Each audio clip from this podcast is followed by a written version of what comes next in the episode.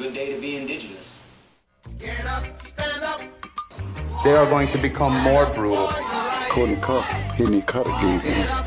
all the hippies were trying to be Indians anyway. They're going to become more repressive because it's a matter of dollars and their illusionary concepts of power. Hey, Victor. We must live in balance with the earth. And also with recent happenings at Wounded Knee. I am awake. Welcome to Native Roots Radio Presents I'm Awake, and I'm your host, Wakanja Hade. Hey, Kadagi, to all my friends and relatives in four directions, you are listening to Native Roots Radio Presents I'm Awake, and I'm your host, Robert Pilot. Hey, we discuss local and national Native news and events, and as you know, Haley, Native issues are human issues, and human issues are Native issues. You are right, Daga. This portion of the show is supported by Native Roots Radio Network on Patreon, supporting Native news and events from Natives themselves. Native Roots Radio Network on Patreon. Hey, I'm like a broken clock. I'm right twice a day, and it's good. It's good. I just got to keep on touch of that. Hey, good news. St. Paul Pioneer Press put out an article that they will never go down to Wakáŋ Tipi, the area again. It'll never happen again. And so good things are coming out. And I know Maggie Lorenz put out a press release today, I believe, this morning. And there's some really good stuff on that. I'm kind of looking for it right now. But before I get too far into that, I want to say, hey, we got Leah coming back on today. And Leah Hale, and she's with PBS Twin Cities producer and has the movie out that with our friend Henry Boucha. And then we're going to be talking to Norma Flying Horse, and she's a award-winning designer, and we're going to be talking about some of the things that are going on in the field of design. And, you know, we always have a problem with design. Design sometimes means appropriation. Design, you know, there's every year you can go to some place like Target and find a really cool designed native stolen, you know, and they say native inspired, but native stolen designs. And we ran into a lot of that at the fair too, the Minnesota State Fair, and I think anywhere where you get any kind of artists out there or art fair, there is some appropriation. I remember there was a person who I really liked, and she had butterflies out there at the state fair, and but she also had a couple dream catchers, and that's Ishinabe. You know, that's things that they put up by their bed to catch dreams and bad dreams. And it's funny, you see people put them in their car and put them everywhere, and it's just like, are you dreaming and driving at the same time? So right. So, you know, one of the good things about the show is we try to you know, talk to our listeners that don't know and trying to educate them. And you know, the things like dream catchers have become really pan native, and they're really have deep roots in the Ojibwe people, and it's crazy how that happens. You know, and I don't know. We're pretty excited today. What's the name of the movie again? The documentary about Henry Boucha, and it's like. It's a really bummer because I'm going to be in Madison, so I can't go. But I'm going to try and get a screener, and then and get to see that documentary on Henry. Yeah. Well, so Leah Hale, it's her documentary, and this is called The Electric Indian, and it'll be showing here in Minneapolis tomorrow night. And are you going, Haley? I am. You know I am. I already got my tickets. I'm excited. Hoping Dr. Stately saves me a seat, front row. There you go. There you go. Well, good luck with that. I know, right? But I'm sure, you know, well, his sons are in it, and he's excited. I saw one of the promo pictures, and it had Henry standing in the middle of the ice, and It looked like two young natives were skating around him, and I imagine that is Dr. Stately's sons whipping by him. I know. Yeah. How cool is that? Yeah, really cool. And I know he's really excited, and we're really excited too. And, you know, it's such a balancing act. We have a Native American filmmaker doing a story on a Native American, and that's what we like. And then what we're going to be talking about a little later is things that we don't like, and appropriation. And I always have to say too, when we get to this interview, Haley, that Custer, General Custard had he had Native Scouts. So hey, we got to be careful out there who's representing us and who's speaking for us, because I know. When Ho-Chunks were signing treaties, there's a story where they sent people to Washington finally to sign the treaty in the 1800s when they were trying to remove them from Wisconsin and slowly remove them. But they finally sent people from the tribe, the Ho-Chunk tribe, that were in the wrong clan. They didn't make these decisions. So it was funny. They sent them on purpose because whatever papers they were trying to force them to sign would not be legal or looked upon to the Ho-Chunk people. So I think that's kind of funny that kind of thinking was going on even back then. Exactly, right. And I think, it's more than just fashion and in clothing pieces too. I've been to places where I've seen, like you said, dream catchers, and just made of plastic and very cheap materials that are not sacred and don't hold meaning to us as Native people. So I'm not sure how well those work, but I seen a lot of over the summer was people selling wild rice by the bags, and I would ask them, I would say, hey, where do you guys get your wild rice from? Like, I want to know where this comes from. Who do you buy it from? And they could never tell me. Yeah. And I can tell you that they were non-Native people. Right. Well, and I'll tell you, if you go on to that Amazon, they got Minnesota wild rice, and you don't know where they're selling it there, and you don't know who's selling it and what's selling it. And we did hear about that, a few things about farms up there, hidden up there, growing it, and I don't know, was it the university was helping with them? And it's so there's all this weird, bizarre things where they're trying to help, but they're not really helping. Yeah, more so like endangering the crop itself and the species and its original DNA of the plant. So not good at all. Right. And I don't know if you remember this at all, but I mean, for years, we're always talking about GMO. And the farmers that were fighting that years ago to put up like GMO corn were getting fined when they put their own seeds out there and that weren't GMO. And so this has been going on. Things like this have been going on, the battle. I mean, you look at native corn. It's purple, it's red, it's polka dots. It's not the bright yellow, non-healthy food. I know. And that's funny you bring the corn up too, because I was out at a local, we could say pumpkin patch around my area here, and they had a sign saying Indian corn. Yeah. So it was cool. Yeah, there's a lot of different colors of corn. So I would, look into that. It's cool. Anyways, are you going to be back in town from Madison this weekend, Dega? Yes. Friday we'll be doing a reunion show, not together, but I'll be, I guess, in the cities Friday. So I'll be back late Thursday. Awesome. But, I'll be doing the show from Madison, Wisconsin, live, and we tested that out. So all else fails, something doesn't happen. Yeah, well, there's the Shakopee, Midwakata, and Sioux communities Winter Wachipi, Winter Powwow is happening this weekend.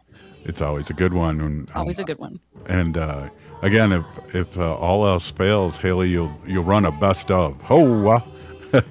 Hey, Native Roots Radio presents I'm Awake, and up next, Leah Hale. We'll be right back.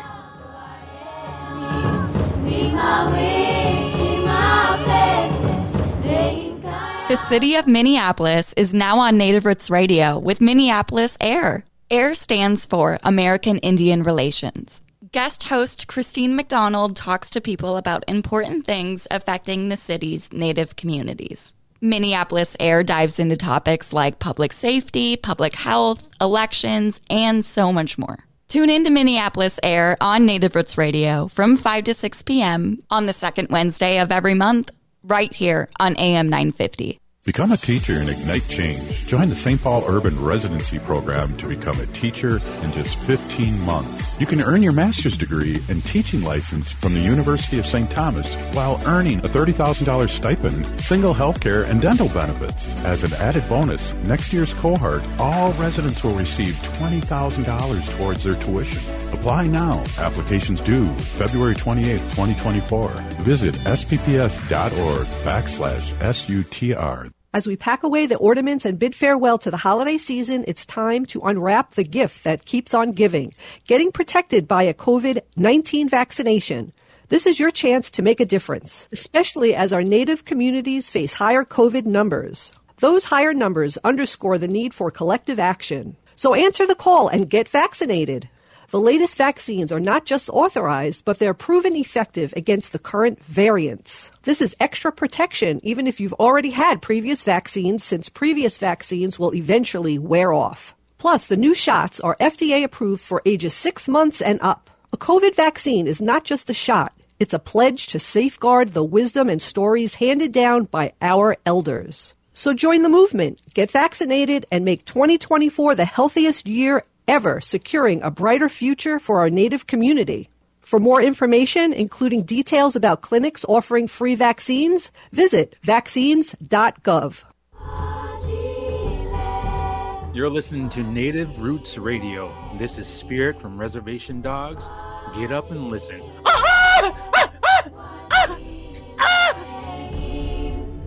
Welcome back to Native Roots Radio presents I'm Awake, and this is Robert Pilot. This portion of the show is supported by the Minnesota Indian Women's Sexual Assault Coalition.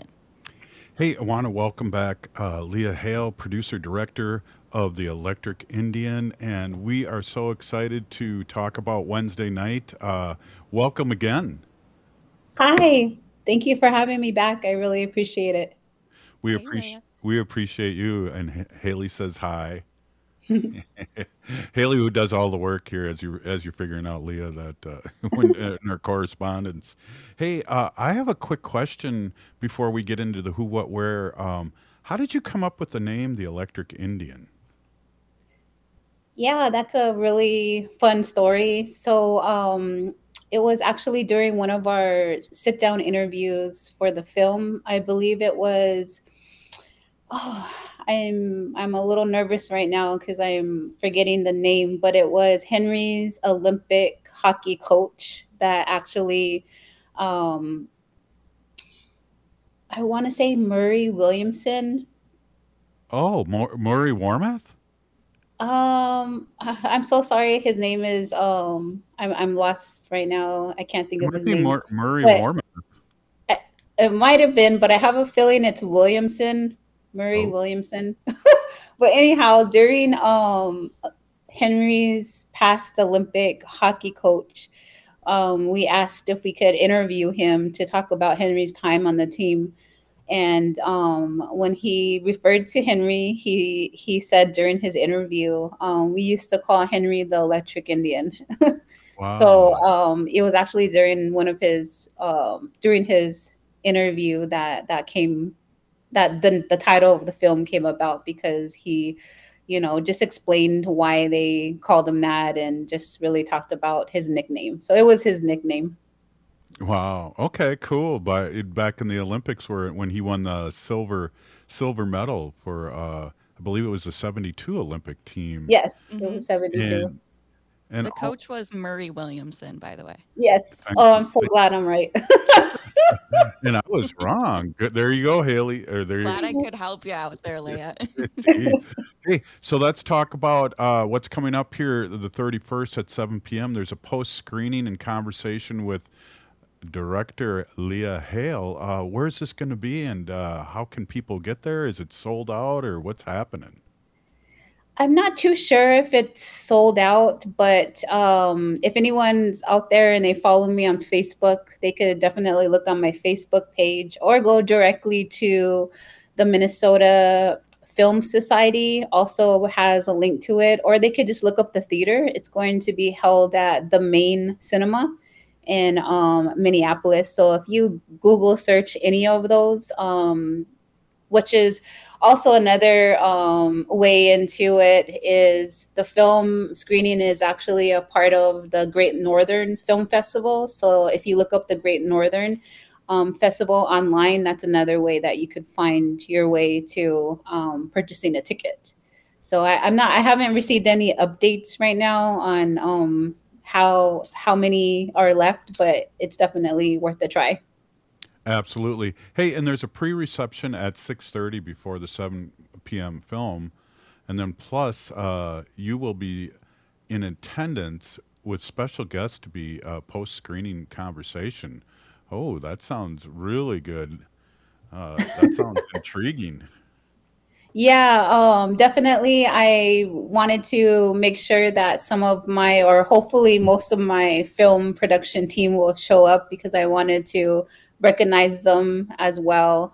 After the film concludes, I wanted to take some time to, just talk a little bit about the role and, the effort it takes for a team to come together to do a production like this. So it would be a good opportunity if you're interested in film to get a listen on, just the behind the scenes skills that it takes to put a documentary together.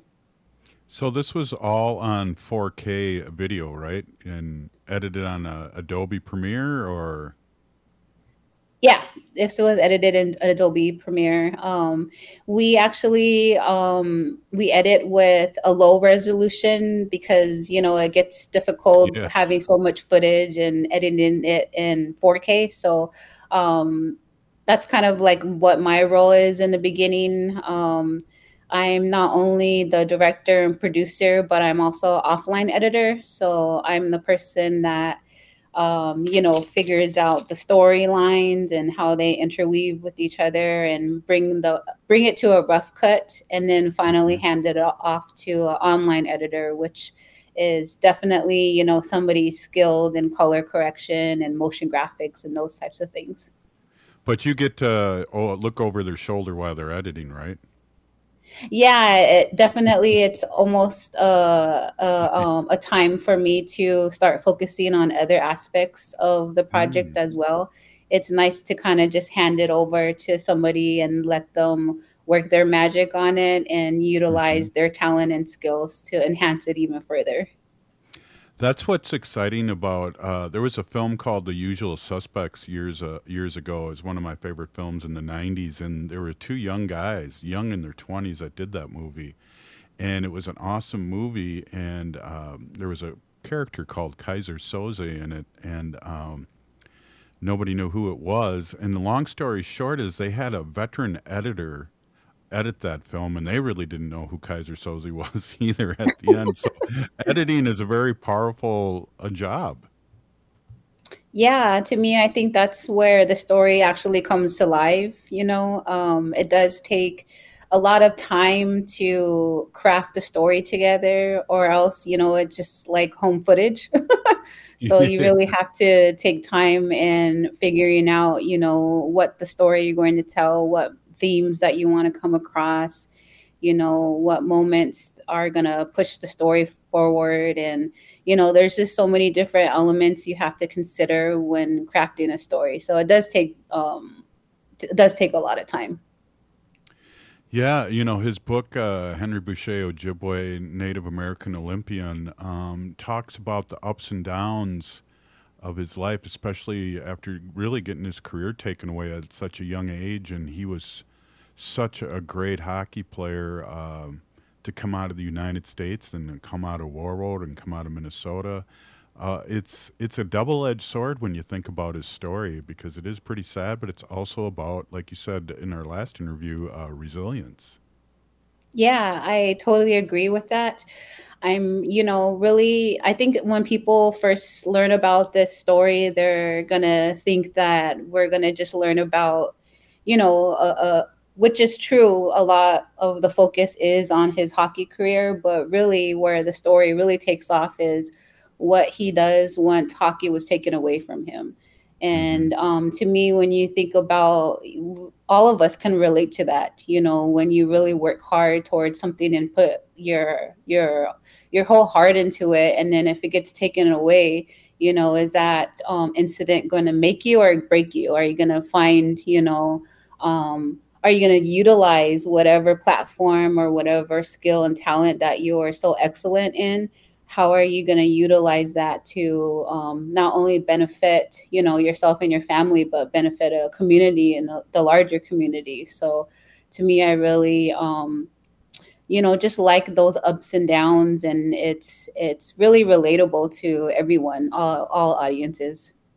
Yeah, absolutely. In the last 10 years of his life, I got to meet him and hang out with him. And he was really big in the mascots, anti-mascot, and really brought in a lot of power because he was a name. He was able to open doors, interviews on places that normal Native Americans wouldn't be able to speak their truth, and he had a lot of credibility to use that in a good way in his last 10 years of his life. Yeah, I agree. I think he was, a great advocate on many of our Native American issues that we face. And I think he was, a great storyteller at that as well. He was just, amazing at, utilizing his, his fame and his expertise and his access to a larger audience to really bring attention to many of the issues that we face still today. Absolutely. Hey, we're here with director, producer, Leah Hale, and we're talking about The Electric Indian, a documentary about the late, great Henry Boucha here. And we are talking about also that there's going to be a reception at 6:30 and the film will be showed at 7. And there will be a conversation and questions afterwards. And we're really excited to talk about this. We only got a minute left, and I know you're really busy prepping up. Give us where it is again and how to get tickets.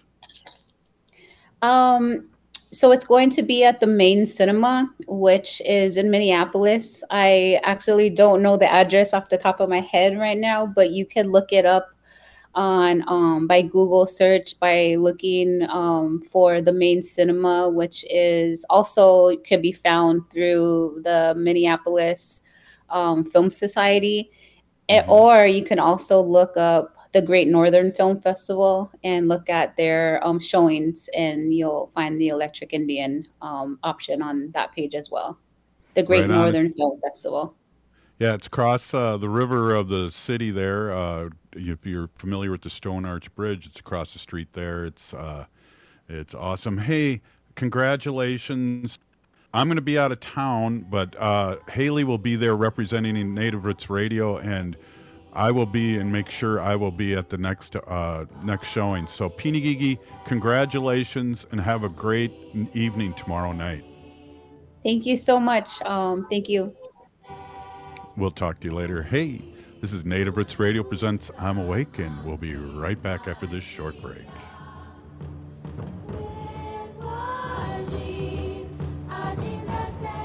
As we age, it's important to invest in our health and to help protect it. Like the flu, COVID-19 is always changing. That's why it's important to stay up to date on your vaccines. By getting the flu and COVID-19 vaccines, you can renew your body's defenses and lower the risk of getting sick. Get your health boost and protect yourself against the flu and COVID-19. Find vaccines near you at vaccines.gov. That's vaccines.gov. Life can be hard. Sometimes it feels like there's no answers, like there's no way out. Hennepin County's COPE Mobile Crisis Response is here to listen and help you find a way through whatever is going on in your life. Call 612-596-1223 for no-cost crisis support anytime, anywhere in Hennepin County. That number is 596-1223. J&S Bean Factory is a native-owned, community-supported, cozy, artsy coffee shop which offers roasted on-site beans, live music, and baked goods. Relax in the beautiful outside patio. City Pages writes, voted top 10 coffee shops. Tucked into a quiet corner of St. Paul's Highland Park neighborhood, this coffee shop roasts beans on-site from the best coffee-growing countries in the world. Located at 1518 Randolph Avenue, St. Paul. The good stuff. The city of Minneapolis is now on Native Roots Radio with Minneapolis AIR. AIR stands for American Indian Relations. Guest host Christine McDonald talks to people about important things affecting the city's Native communities. Minneapolis AIR dives into topics like public safety, public health, elections, and so much more. Tune in to Minneapolis AIR on Native Roots Radio from 5 to 6 p.m. on the second Wednesday of every month, right here on AM 950. Signing up for $1 bus and train rides with the Transit Assistance Program, or TAP, is quick and easy. Do it straight from your computer or phone by uploading one of the pre-approved documents listed at metrotransit.org/TAP, along with a copy of your ID. We'll mail you a go-to card with a full year of discounted rides. For questions or translation help, call 612-373-3333. 612-373-3333. If the statistics say that 1 in 3 Native women and 1 in 6 Native men have experienced sexual assault in their lifetime, it means our whole community is affected by sexual violence. 1 is too many. Don't stand by. Stand up. Don't engage in acts of sexual violence, and shut down the dirty jokes, the gossip, the victim blaming and shaming. As a community, we can change the way we respond. Contact the Minnesota Indian Women's Sexual Assault Coalition to attend a workshop to learn more. Sponsored by the Minnesota Indian Women's Sexual Assault Coalition. Think your company's safe? Your staff is working from home, right? As I speak, cyber criminals are mounting attacks across the country. Remember, when we're weakest, cyber criminals attack. Hi, Mark Sommerfeld from Rymark. The Rymark team is guiding our clients through these difficult times. In fact, demand has been so high, we created an easy-to-follow guide. It's yours free. Download our 5 steps to securely work from home now at rymarkit.com or call 651-328-8900 for a no-cost how-to discussion. With a look at your AM 950 weather, I'm Patrick Lilia. Cloudy tonight with a low of 33, then Wednesday, sunshine with a high of 56. The music is still the hottest at Crooner's Supper Club in Fridley. Crooner's is located just north of I-694 off Highway 65 and Morlake Drive. View their upcoming music schedules and food menus at croonersloungemn.com.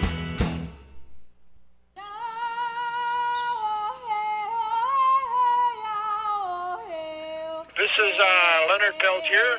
I'm in Coleman 1. U.S. Penitentiary, and I'm listening to Native Roots Radio. And we're back to Native Roots Radio Presents I'm Awake, and this is Robert Pilot. This portion of the show is supported by J.S. Bean Factory in St. Paul. You can also order preferred coffee beans at JustSteve'sBeanFactory.com. Who's Justine? Just Steve. Wow. I guess that's JS stands for Just Steve's. Yeah. I think the story goes that there was 2 owners and well, anyways, that's another show. Hey, we're going to have Norma Flying Horse, a.k.a. Red Berry Woman, on, and she's an award-winning fashion designer. And some of the things that we're going to talk about is really quite interesting that's going on here, but it's Louis Vuitton. Louis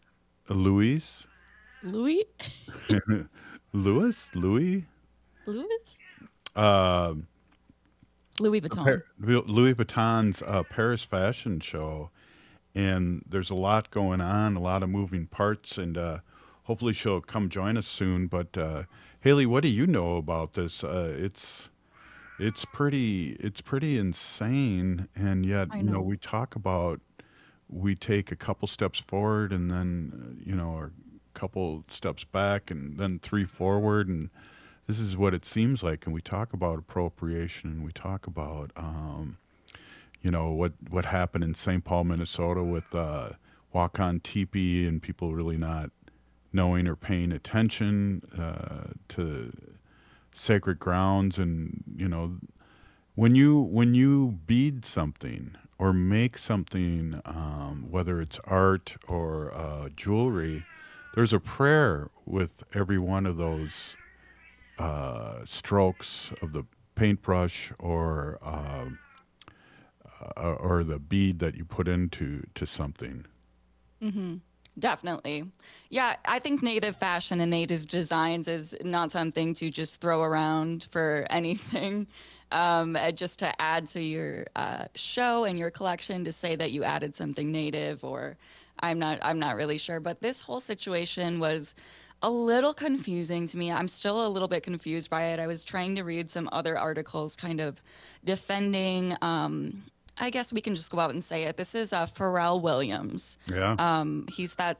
Well, I know him by his music. I'm totally blanking on some of his songs. I know maybe that happy song. That's the only one I know. I'm happy, clap along if you feel, or something. Oh, wow, Haley, you can sing. Yeah, no. But yeah, Pharrell Williams, I guess, had his fall-winter collection that came out in Paris Fashion Week. And added some, I think he was going for Native appreciation, is one of the articles said, but I don't know, it looked pretty appropriated to me. From what I saw just right off the bat, I know it was all over social media. This was, I think, happening last week or so. And there was a lot of controversy around it. So Pharrell Williams kind of designed this whole Western America themed fashion show with, right.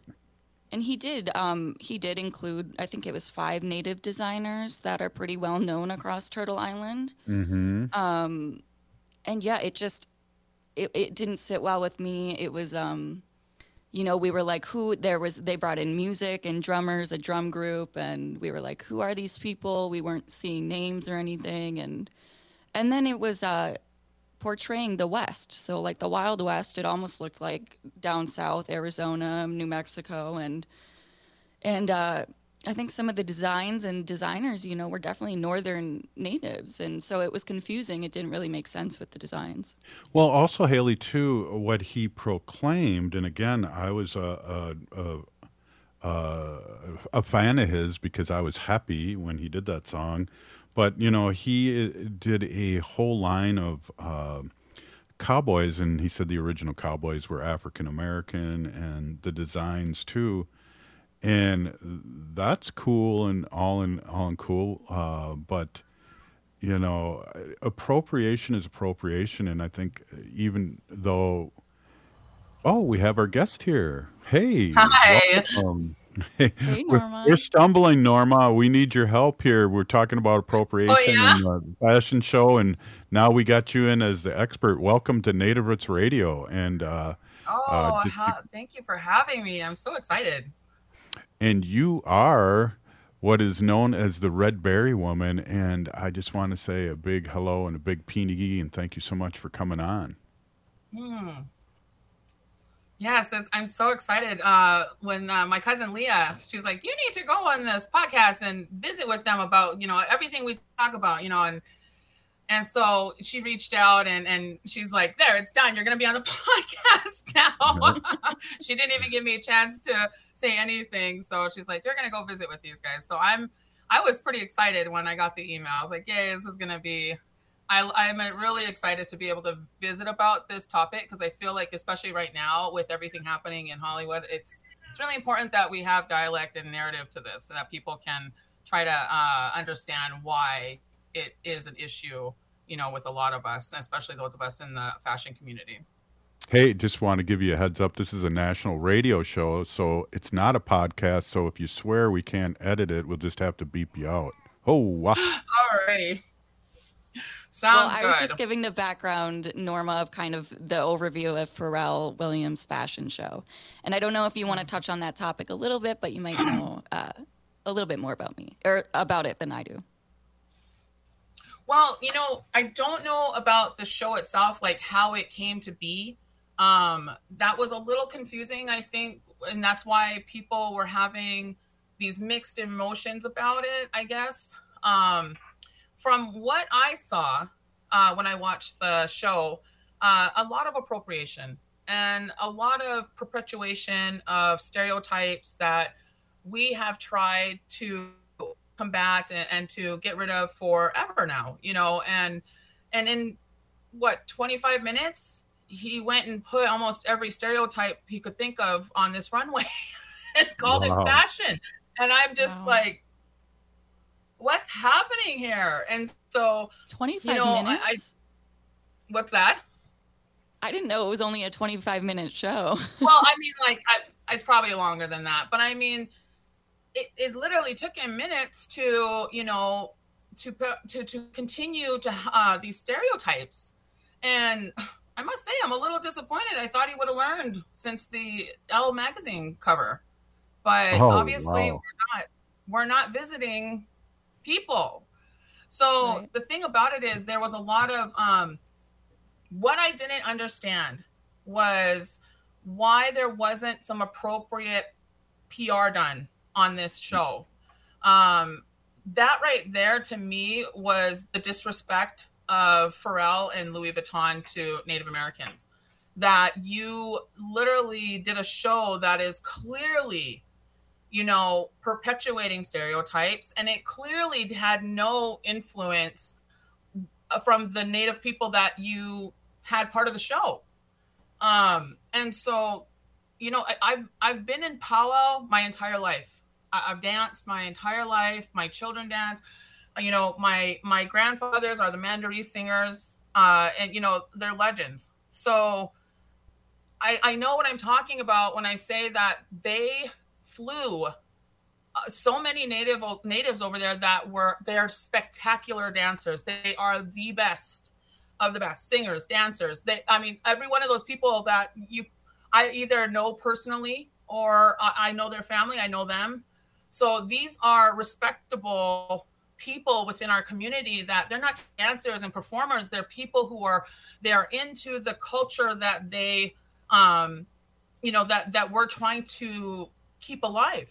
These are the people. He had so much knowledge and so much talent and so much everything when it came to our people on that runway.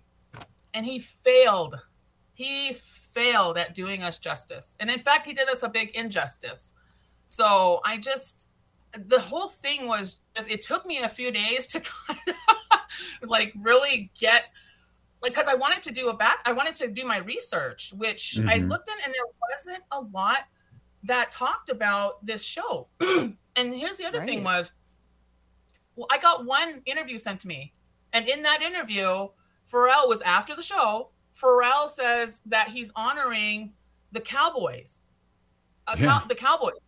So he wasn't really even honoring us. This was not a show to honor the Dakota, the Lakota. This was a show to honor what he thought were cowboys. And so that's fine. That's fine. Honor the cowboys. Show that they were people of color. Go ahead and show that. That's perfectly fine. Why did you need to have us in the background to honor that, to tell them?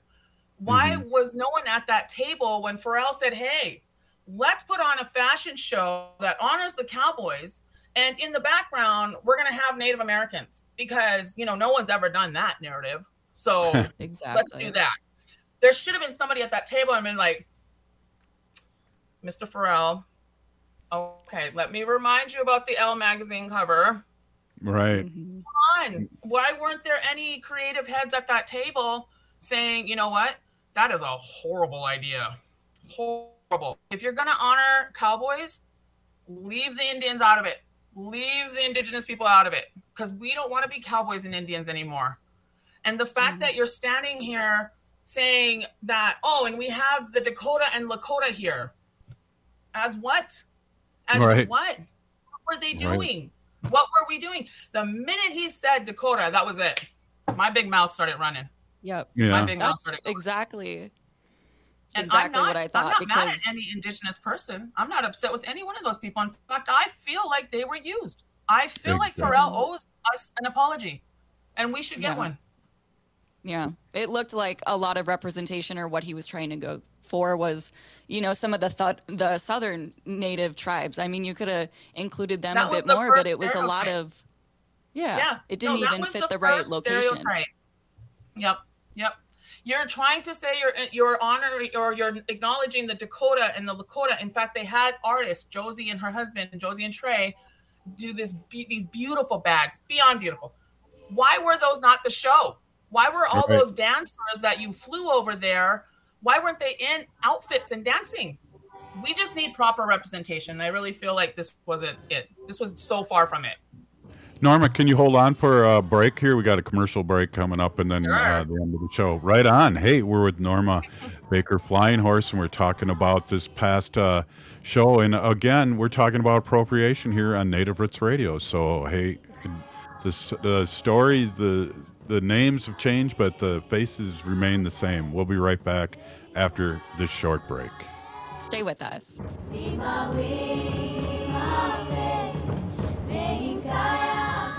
Hey, if you're like a lot of people, you're probably relieved that the holiday celebrations are over. But there's one thing that might stay with us from the holidays besides all those gifts, and that's COVID-19. Numbers from COVID are going up as we spend more time inside. And Native Americans are seeing even bigger case spikes. With all the indoor celebrations over the holidays, you may have unknowingly been exposed to someone with COVID-19. That's why it's important to stay vigilant. If you notice any symptoms like a fever, a tickle in the throat, or heavy fatigue, take an at-home test. They're still free and can be ordered at sayyeshometest.org. If you do test positive, you're eligible for free treatment, and no health insurance is required. Visit health.state.mn.us to connect with providers and receive your treatment. Let's make 2024 the healthiest year ever, securing a brighter future for our Native community. The city of Minneapolis is now on Native Roots Radio with Minneapolis AIR. AIR stands for American Indian Relations. Guest host Christine McDonald talks to people about important things affecting the city's Native communities. Minneapolis AIR dives into topics like public safety, public health, elections, and so much more. Tune in to Minneapolis AIR on Native Roots Radio from 5 to 6 p.m. on the second Wednesday of every month, right here on AM 950. Minnesota has the only original wolf population in the continental United States. And 80% of Minnesotans believe the wolf should be protected. Howling for Wolves is asking Minnesotans to respect our true wildlife manager, the wolf. Their survival is critical to our ecosystems, our communities, and even our economy. As highly intelligent animals with strong social bonds, Minnesota wolves deserve to be protected and admired. Learn more at howlingforwolves.org. Let's live and let howl. Howl! Anine, I'm Lieutenant Governor Peggy Flanagan, and you are listening to Native Roots Radio. Welcome back to Native Roots Radio Presents I'm Awake, and this is Robert Pilot. This portion of the show is supported by Howling for Wolves, protecting wolves for future generations. Oh!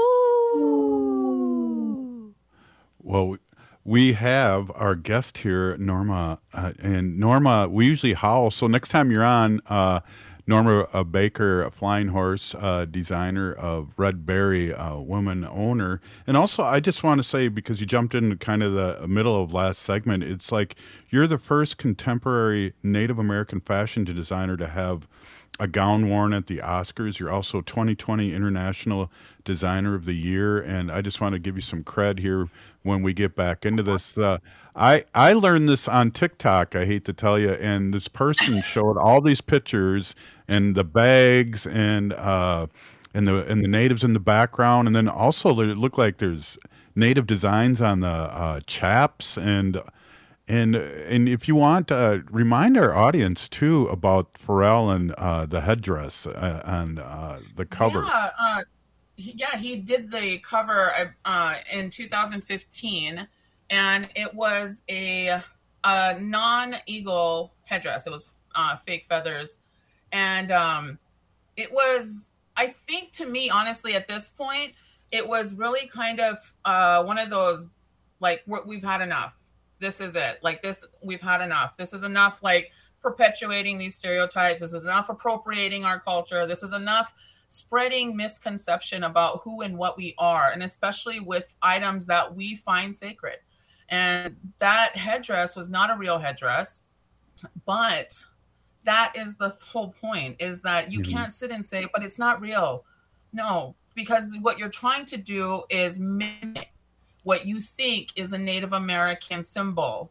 And although it is a symbol in some ways to a lot of people for strength and whatnot, to the indigenous people of this land, each one of our tribes, we handle that bonnet differently. Mm-hmm. In my Hidatsa side, we are people of the war bonnet. It's custom for our women to wear them. It's custom for us to wear them when we're being honored, but we immediately give them away once we are done being honored with them. But on my Dakota side, when we are given a war bonnet, that stays and remains within a family. It's passed down generations. And so if you ever received a war bonnet, it was because of the accolades that they wanted to honor that you had performed, however that may be. Today, it's education. Today, it's, a position on the powwow committee or, things like that. A basketball tournament, we honor our young people with these things.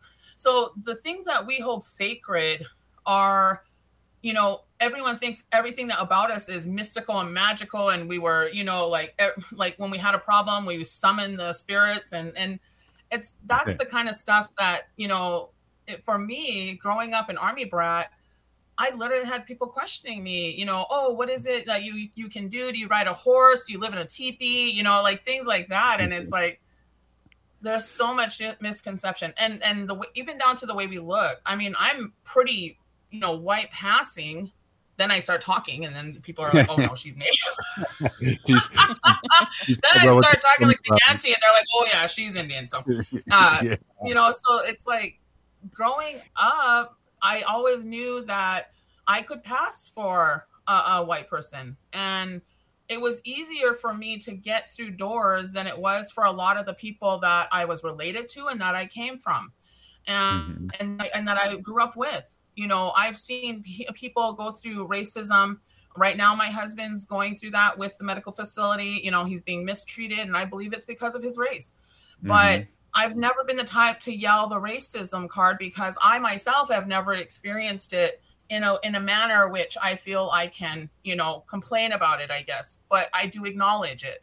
I do acknowledge that these things are happening. And the reason my point is that when we have appropriation happening on runways, when we have appropriation happening on Halloween, when we have appropriation happening because somebody wants to look cute for a party in Hollywood, what that does is not only perpetuate the stereotypes that Hollywood has put out there from the beginning of time, but it also puts a lot of what we hold sacred in danger of being lost for the next generations. And the thing is, what people need to realize is we're not fighting for ourselves. We're fighting for the generations after us. Right. That's why it's important for us to speak on these types of things. And it really bothers me when someone has an opinion like this. It may be an opinion, but it's also fact. You are appropriating tribes when you are saying, anytime that someone has something to say about it, it's like they get shut down because, oh, you're stopping us from, celebrating the culture. I don't got no problem with people celebrating my culture. Just celebrate it right. Right. That's all I'm saying. Like, well, I have no problem with that. It's the old get over it. We're celebrating you. And, we've dealt with that with now we have the Chiefs and the 49ers in a Super Bowl where both of those names have been very disruptive and destructive for Native Americans for hundreds and hundreds and hundreds of years. Yeah. I have a quick question to ask you. There's a fashion show in New York in about 2 weeks. Are you involved with that at all? There are so many fashion shows. I'm not. The next one I have coming up is actually for the Reservation Economic Summit, RES. I'm actually headlining the fashion show there in March 11th. So, I do believe you have to be an attendee. No, this one is in Vegas, Las Vegas. And you do have to be an attendee of the conference in order to attend the show, because it is made for people who have paid to be at the conference. But I mean, it's those types of shows that are, it's really important that we have people speaking their narrative clearly. So there are four designers on a runway with this show. Let's use us as an example. One of us is Dakota. One of us is Lakota. One of us is Crow. And one of us is Hidatsa, or more than one. You know, but what I'm saying is we're all from different tribes. And so for me, when I started Red Berry Woman, my mission was to educate and to try to stop these stereotypes that we have that are so, they're detrimental to us as a people, and they're detrimental to, the people, like women, the MMIW, it perpetuates, and it perpetuates the stereotype that we are all up for grabs sexually, So, I mean, that is the reason these types of things are upsetting, we're all different. And I just don't understand how people are not how some people do not understand that when you say you're going to represent a certain tribe, then represent that tribe. Saying you have the Lakota and Dakota people there, as what? Background? Were they background for this? Because you just minimize them all to a denim outfit. Oh God. I had people writing to me saying, hey, look at, this is the vibe I got. And they were sending pictures of the boarding school kids in their denim outfits. Wow. So, wow. I mean, there were triggers happening with this show. I mean, and like I said, I was never upset with one indigenous person who was involved. In fact, I'm angry for them because they should have been the show. Otherwise, leave us alone. Norma Baker, Flying Horse, Pinigigi, thank you so much for coming on. You can check out your stuff on Red Berry Woman and it's .com and Facebook. Thank you so much. We got to have you on maybe a whole show because I felt that you had a lot of good stuff to say. Pinigigi, thank you for coming on. All right. Thanks, guys. I sure appreciate it. Right on. Hey, if you're listening to the show, you're part of the resistance. From Chief Plentycoops, the ground on which we stand on is sacred ground. It is the blood of our ancestors. We need to resist, divest, join a group, run for office. We're still here. We are the seventh generation. And free Leonard Peltier now.